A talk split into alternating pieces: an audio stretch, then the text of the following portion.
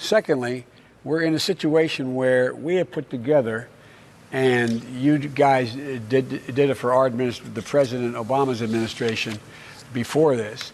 We have put together, I think, the most extensive and inclusive voter fraud organization in the history of American politics.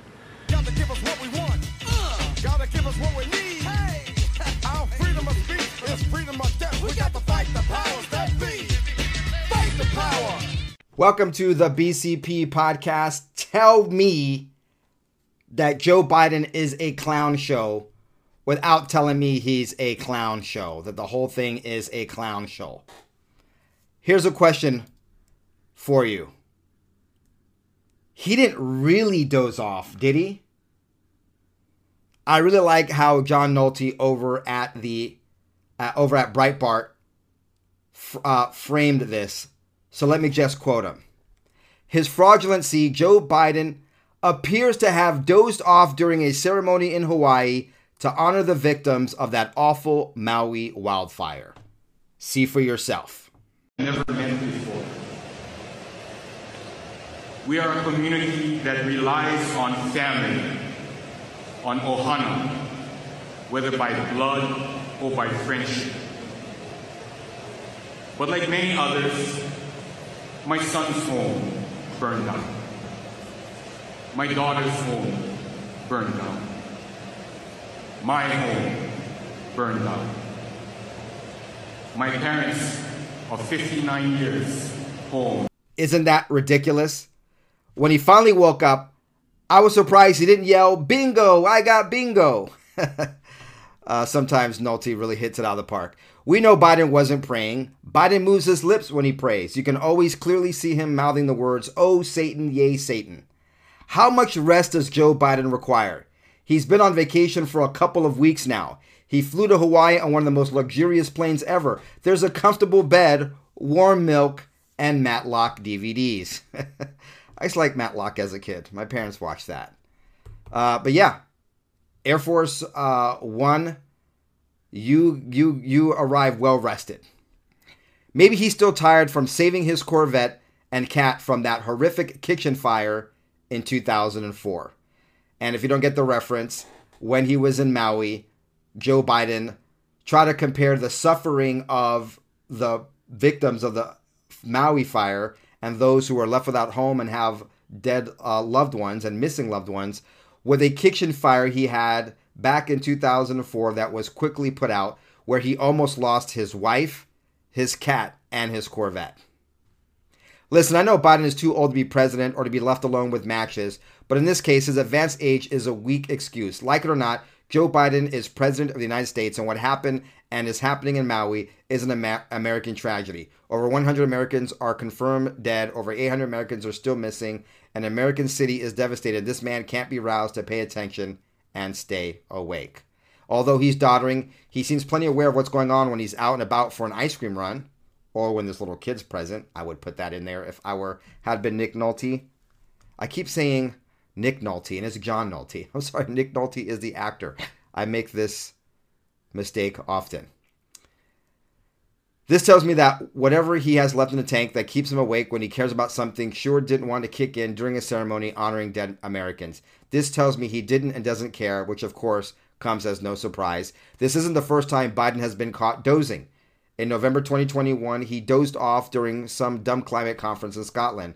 So now we know that Biden hasn't mu- ha- has as much interest in dead Americans as he, do- he does in dull speeches about the weather. Former President George W. Bush was condemned for his handling of Katrina. It was a, uh, a way for the corporate media to protect the local Democrats who bungled everything they touched, but Bush never dozed off like this. Nothing is more tiring than saying, Imagine the fake media if Trump or Bush or any Republican was caught dozing off during a time like this. Yes, at this point, that's a dumb exercise, but look at this and this and this. There's nothing about this in the media. Nothing. Not a sound, not a peep. Just 100% cover up. Democrats sure got it good. Welcome to the BCP podcast. I am James, the base conservative patriot, the black conservative patriot. the blessed conservative Christian patriarch of my home.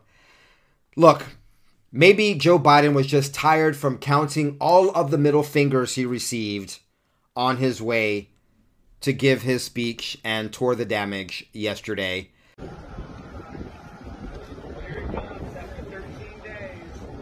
Wow, he's finally here. Wow, yeah. Awesome, awesome. Yeah, thanks for nothing. Thanks for nothing. Okay. Rich Men, north of Richmond. The first time I heard the song, I was just like, just watching, listening to it, and, and, and reading along the lyrics. And I was like, oh, this is good. Second time I listened to it, it moved me. It moved me. I'm not going to say two tears, but pretty close to tears. Like I felt like you, you when you're touched. And I think maybe the setting was different. The first time I heard it, I was sitting here in my studio going through the news. It was one of the tabs I had open uh, for something of interest to me. And I was like, oh, that's a really good song. Uh, the second time I listened to it was with headphones, uh, with Bluetooth headphones, uh, laying in bed, uh, relaxed before going to bed after my evening prayers. And that's usually when I'm in a more of a reflective mood. Rich Men, north of Richmond, makes unprecedented number one debut on Billboard Hot 100.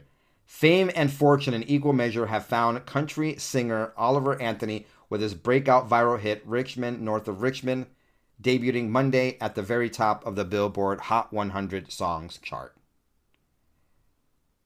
In doing so, Billboard reports the new Virginia icon becomes the first artist ever to launch atop the list with no prior chart history in any form. Anthony said to Billboard, The hopelessness and frustration of our times resonate in the response to this song. The song itself is not anything special, but the people who have supported it are incredible and deserve to be heard. Folks, I'm not a country music fan per se, and I know many within my audience loves country music. Uh, now I gotta, I gotta, I gotta uh, uh, qualify that because I'm a big Johnny Cash fan. I'm not a huge fan, but but I really like Johnny Cash, and he Johnny Cash is Johnny Cash. I guess he's country, um, but the, the bluesiness uh, of that song, and, and I hope we all realize that blues, bluegrass, country, they all come from the same, you know, the same kind of roots, the same, uh, they come from the same place. And Oliver Anthony's song just has that, just that bluesiness of, it's a country song, but it just has that heartstring. And almost everyone tells me, James, if you really listen to more country music, you'll like it since you like blues a lot. This song is just incredible, and I'm so happy uh, for uh, his success and for the fact that he has rejected the country music giants who have wanted to pilfer and uh, and capitalize on him, and that people like Dan Bongino and others have come forward to help him free of charge in his on his road to success, letting him keep all his rights to his music and what have you. I think that is a beautiful thing. Um, Richmond, north of Virginia. Uh, excuse me, Rich Men, north of Richmond. Oliver Anthony says he is just so humble. He goes, "I'm still in a state of shock." This is a couple weeks ago. At the outpouring of love, I've seen the comments, messages, and emails. I'm working to respond to everyone as quickly as possible. Impossible now for him to do. Singer and songwriter Oliver Anthony has gone virtually unknown to household name. Uh, to a household name after surprise chart topper Rich Men, north of Richmond, detailing the struggles of working class America. Fox News correspondent Griff Jenkins caught up with him exclusively over the weekend at a concert in North Carolina. Griff, tell us what you found. Well, hey, good morning, guys. Morning. I found an artist unlike any alive today. He's the real deal. And Ainsley, you'll love this. He opened the show reading scripture before he played songs. And that message, well, he's given hope to those who are struggling just to get by. Take a look. Drive back home and drown my troubles away.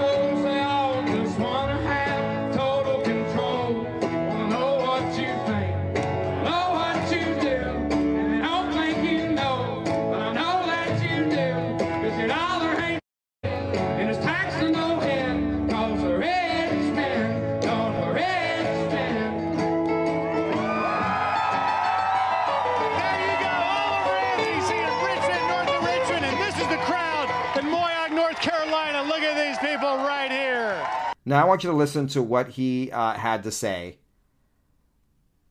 about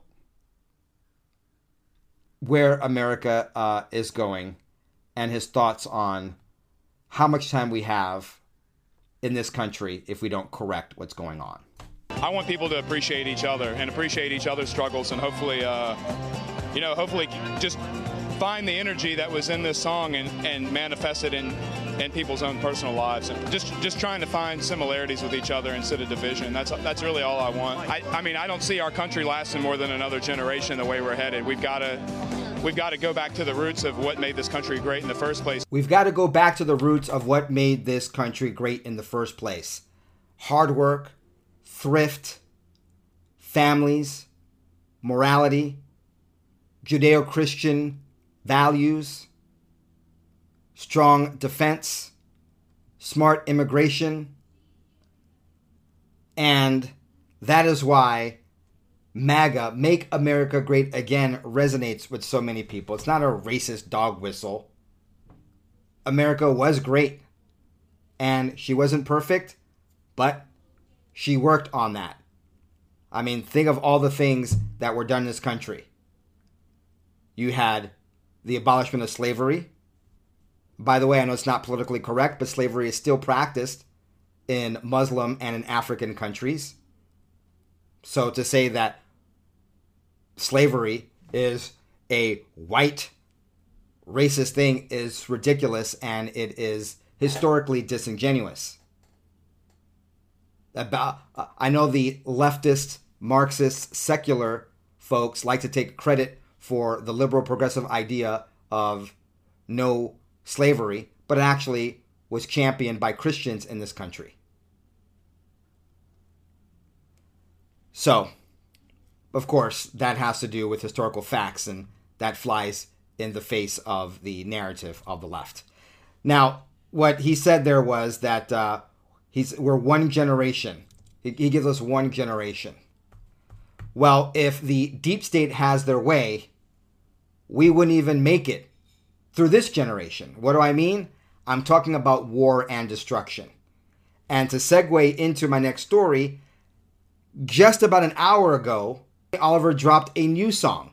Let me play you the first minute of it because something he says in there will segue me into our next story. Well, if it weren't for my old dogs and the good Lord, they'd have me strung up in the psych ward. Cause every day living in this new world is one too many days to me. Son, we're on the brink of the next world war, and I don't think nobody's praying no more, and I ain't saying I know it for sure. I'm just down on my knees, begging the Lord take me home. I wanna go home. The line from his new song, I Want to Go Home, that I want to zero in on and use as a segue into our next story is the following line Son, we're on the brink of the next world war. We're on the brink of the next world war, which is exactly what Tucker Carlson just tackled in his latest Tucker on Twitter show. Pretty much everything that NBC News and the New York Times have told you about the war in Ukraine is a lie. The Russian army is incompetent, they claim. Ukraine is a democracy. Vladimir Putin is Hitler and he's trying to take over the world. Thankfully, the Ukrainians are winning. None of that is true. Every claim is false, the last one especially. The Ukrainian army is not winning. In fact, it's losing badly. Ukraine is being destroyed. Its population is being slaughtered in lopsided battles with a technologically superior enemy, or scattered by the millions to the rest of the globe as refugees. Ukraine is running out of soldiers. As that happens, the question will inevitably arise who's going to replace them? If the Ukrainians can't beat Putin, who will? The answer, of course, will be us. American troops will fight the Russian army in Eastern Europe. That's most likely. And the assumption is we'll win. But will we win? All right, to make his point and to get some true information in, about will we win and what this looks like, he got a military advisor who served this country and advised the Department of Defense under Trump. But will we win? Probably not, says former Army Colonel Douglas Macgregor, a decorated combat veteran who advised the Secretary of Defense in the last administration. The U.S., says Macgregor, is on the brink of a catastrophic war that could very easily destroy us. Few Americans seem to understand that, but they should. You know who does understand it? And they're trying to put him in jail because of it? Donald Trump. Our 45th president, the greatest president of my lifetime, bar none, and a man who not only did not start any wars, he ended them. And he wants to do the same in Ukraine for the love of humanity, for the love of life. I will say this even now, despite tremendous loss of lives and destruction of much of that country, I would have a peace deal negotiated within 24 hours. You could make a peace deal, you could make a deal for both right now, 24 hours. That deal could be done. That deal is waiting to be done, but there's nobody to do it. All right, President Trump wants peace. He do it within 24 hours. No more bloodshed. Let's jump into just a few snippets I want to share with you from this conversation that Tucker Carlson just put up. And let's start off with all the lies, including that Ukraine is winning and the reality that it's a slaughter and the Ukrainians no longer want to be slaughtered. Doug Macgregor, thanks for joining us. Um, how would you assess and describe the state of the war in Ukraine right now? That's an important question, and not enough people have good answers at this point. I think all of the lies that have been told for more than a year and a half about the Ukrainians are winning, the Ukrainian cause is just, the Russians are evil, the Russians are incompetent, all of that is collapsing.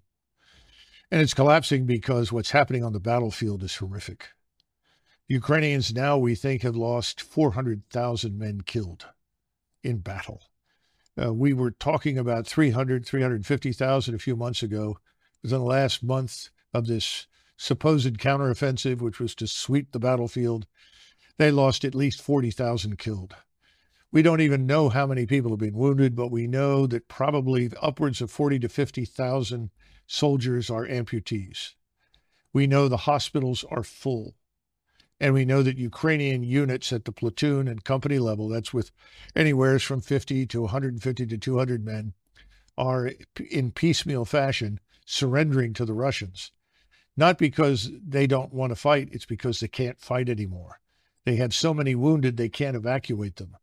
And commanders are saying, well, if I can't evacuate my wounded, I'm going to surrender because otherwise the wounded will die.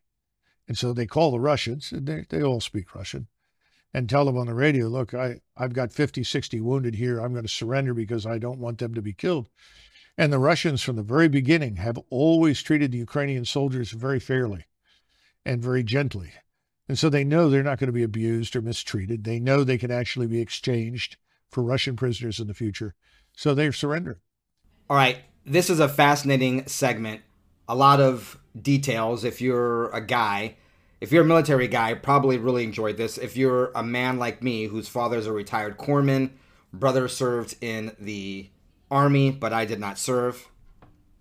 Sometime I can tell you the story of how I attempted to serve and it just didn't work out. You, you'd find this interesting, even if you're not into military, because he debunks a lot of the lies with details about what's going on in Ukraine and Russia. Now, I want to concentrate on, let me see here. I think there are three clips that I've isolated that I want to share with you on why we would not win a war with Russia. And of course, the best way to avoid this situation. All right, so let's get into this first reason that he discussed readiness. They have over 300,000 combat troops in reserve in Russia. And I think they're sitting there and not being released to fight because President Putin anticipates the possibility that we will intervene in Western Ukraine. And if we intervene in Western Ukraine, the Russians will be ready for that.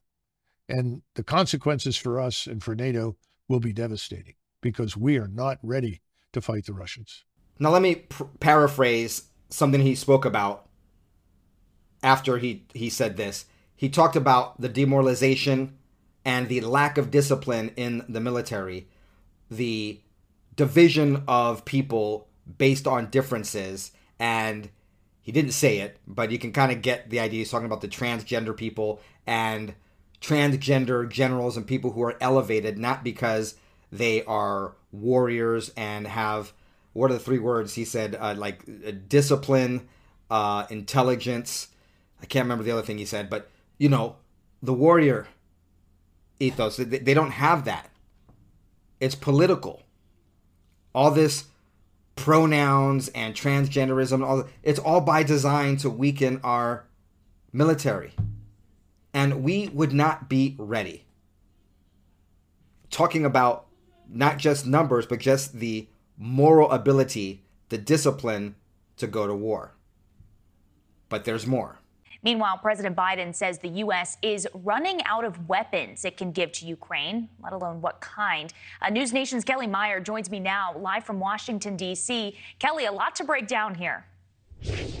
Yeah, Brooke, and he's talking about these 155 millimeter rounds that have been in high demand since the war in Ukraine began. The Biden administration has said that the Ukrainians are running out of ammunition as they continue with their counteroffensive against Russia. And in a recent network interview, President Biden seemed to reveal the U.S. is also running low. Take a listen.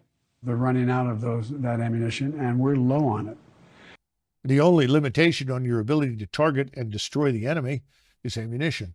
The Russians, of course, have no shortages whatsoever. You recall at the beginning of this, we have all these shortages, right? The Russians can't keep up with missiles. The Russians can't keep up with shells. Well, they have multiple manufacturing facilities operating seven days a week at 24 hours a day. We have no surge capacity in the United States.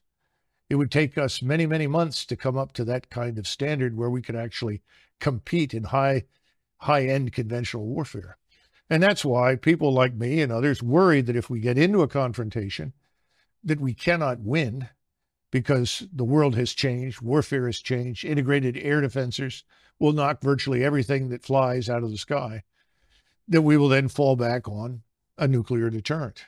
Joe Biden and these Marxist, treasonous, traitorous, murderous rat bastards are putting us on a collision course for nuclear confrontation. Larry, you watch him, he can't put two sentences together. He doesn't know where he is. He can't walk up a flight of stairs, let alone down a flight of stairs. And you look at this guy, we have the most corrupt president in the history of our country, and we have the most incompetent, simultaneously, the most incompetent president. And what he's doing to this country, what's going on with Joe Biden is so, it's just, it's insane. But when you watch him, he can't speak, he can't walk, he hmm. can't do anything. And he's telling us about energy and he's telling us about Russia and nuclear weapons. This guy is going to get us into a nuclear war. Folks, this is one of the reasons why I love many one of the many reasons I love President Trump and why a lot of Bernie bros and people from the progressive left finally came over on the Trump train. Because they've seen that the man that they have wanted to end wars is not a Bernie Sanders or a socialist, but a capitalist who strengthened our military and got us out of wars. Uh, peace through strength. And it was working. And that's why I want to show you this last clip from Colonel Douglas Macgregor. I invite you to watch the uh, entire segment if this is of interest to you. But this is the point I want to make. I love President Trump. He is a peace and prosperity president. Whereas Joe Biden is taking us toward, or his handlers, of course, are taking us toward a nuclear cliff. One that the mainstream media and the pundits make it seem like we can come back from, that we can just dabble in nuclear conflict. But once you get started, it doesn't end well. That we will then fall back on a nuclear deterrent a tactical nuclear weapon that says, if you keep advancing, we'll have to use a nuclear weapon. We don't want to go there because the notion that there are so called tactical nukes, you've heard that expression? Yes. Oh, that's just a little nuke. So that won't precipitate a major war. The use of any nuclear weapon is going to precipitate escalation very rapidly because your opponents will assume that if they don't use their nuclear weapons, they're going to lose them. So we're living in a terrible dilemma right now. The smartest thing that we can do is end this war. Well, how do we end this war? We end this war by ending this fake presidency. But unfortunately, we don't have allies in that fight. For instance, Kevin McCarthy is all talk but no action. One show that I do uh, watch occasionally because I think is really good uh, is Larry Kudlow's show uh, on Fox. I just showed you a segment there that he had last week with President Trump. And today he had Kevin McCarthy. Kevin McCarthy, as a supposed leader of the Republicans, could work with the Senate to try and get Biden impeached. They impeached in the House, which is like bringing charges or indicting him. Even if the Senate, who listens to the whole indictment proceedings and then uh, cast judgment, didn't do it, the House should still impeach Biden. That would be a step toward doing the right thing. And we know that the DOJ is not going to do anything with Hunter Biden or Joe Biden. They're on the same team. But really, so is Kevin McCarthy. We could stop this war and end this madness. And I just hope we can make it until January 20th, 2025, when President number 45, Donald John Trump, becomes 47. Because listen to what McCarthy tells uh, Larry Kudlow. They're not going to impeach him before then. Um, I want to get to Bidenomics. I want to get to student loans. I want to get to a whole bunch of things. But uh, the first one I want to take up, we've had quite a lot of discussion about it, and that is um, uh, potential impeachment inquiry. Uh, as you know, the whole deal in Wilmington, Delaware has fallen apart. Now we have a special prosecutor, this uh, David Weiss, who many people think is part of the problem, certainly not the solution. If you could just give us your thinking on an impeachment inquiry, Mr. Speaker. Well, thank you, Larry. And to, to all your viewers, remember, the only reason you know of all this information is because we took the majority and we're holding the administration accountable. Holding the administration accountable. I don't think that word means what you think it means. Holding someone accountable would mean there'd be some consequences for their bad actions. Now, Kevin McCarthy makes all kinds of excuses about what it would take for them to not do an inquiry and what is leading up to an impeachment inquiry. But through all of the gobbledygook that he says in this conversation with Larry Kudlow, I want to show you this. I think this pretty much tells you everything you need to know. If the Biden administration continues to fight to withhold information that could really clear all this up, did they take bribes? Did they deal in the business? If they hold that up, we would have to move to an impeachment inquiry, which you know, Larry, gives the apex of power to Congress when it comes to our subpoena power and others to get the documents we need the bank statements, the credit card statements, and others. Show us where the money went. Show us where you taking money from outside sources. And uh, that would clear most of this up, but they seem to fight it every step of the way. If they provided it, it would clear most of this up. Okay. Now, what they want you to believe is that, well, Joe Biden's never going to produce this, so it's never going to be cleared up, and they're going to go to an impeachment inquiry. But knowing that Kevin McCarthy is part of the swamp, knowing that they're all working on the same uniparty team, is it possible, just possible, that the Bidens will come up with some willy nilly documentation and Kevin McCarthy can say, well, we got the information we're requesting. Everything looks good. We don't need to move to an impeachment inquiry. Or would they get a little bit of something and then keep waiting for more information until the Democrats replace Joe Biden either by him falling down, slipping, having a sudden heart attack, having dementia, or something else where they just take him completely off the board and the whole thing goes away and we get another fake person in until President Trump. Am I reading into this more? Or is Kevin McCarthy pretty much saying, if they give us something, this thing will go away. That's all we need. I don't know. I'll let you be the judge. I'll be back tomorrow. And I'll finally be out of this craziness called California and back to somewhat normalcy in my home in Utah. Until then, ciao, goodbye. God bless. Secondly, we're in a situation where we have put together, and you guys did, did it for our administration, the President Obama's administration before this. We have put together, I think, the most extensive and inclusive voter fraud organization in the history of American politics.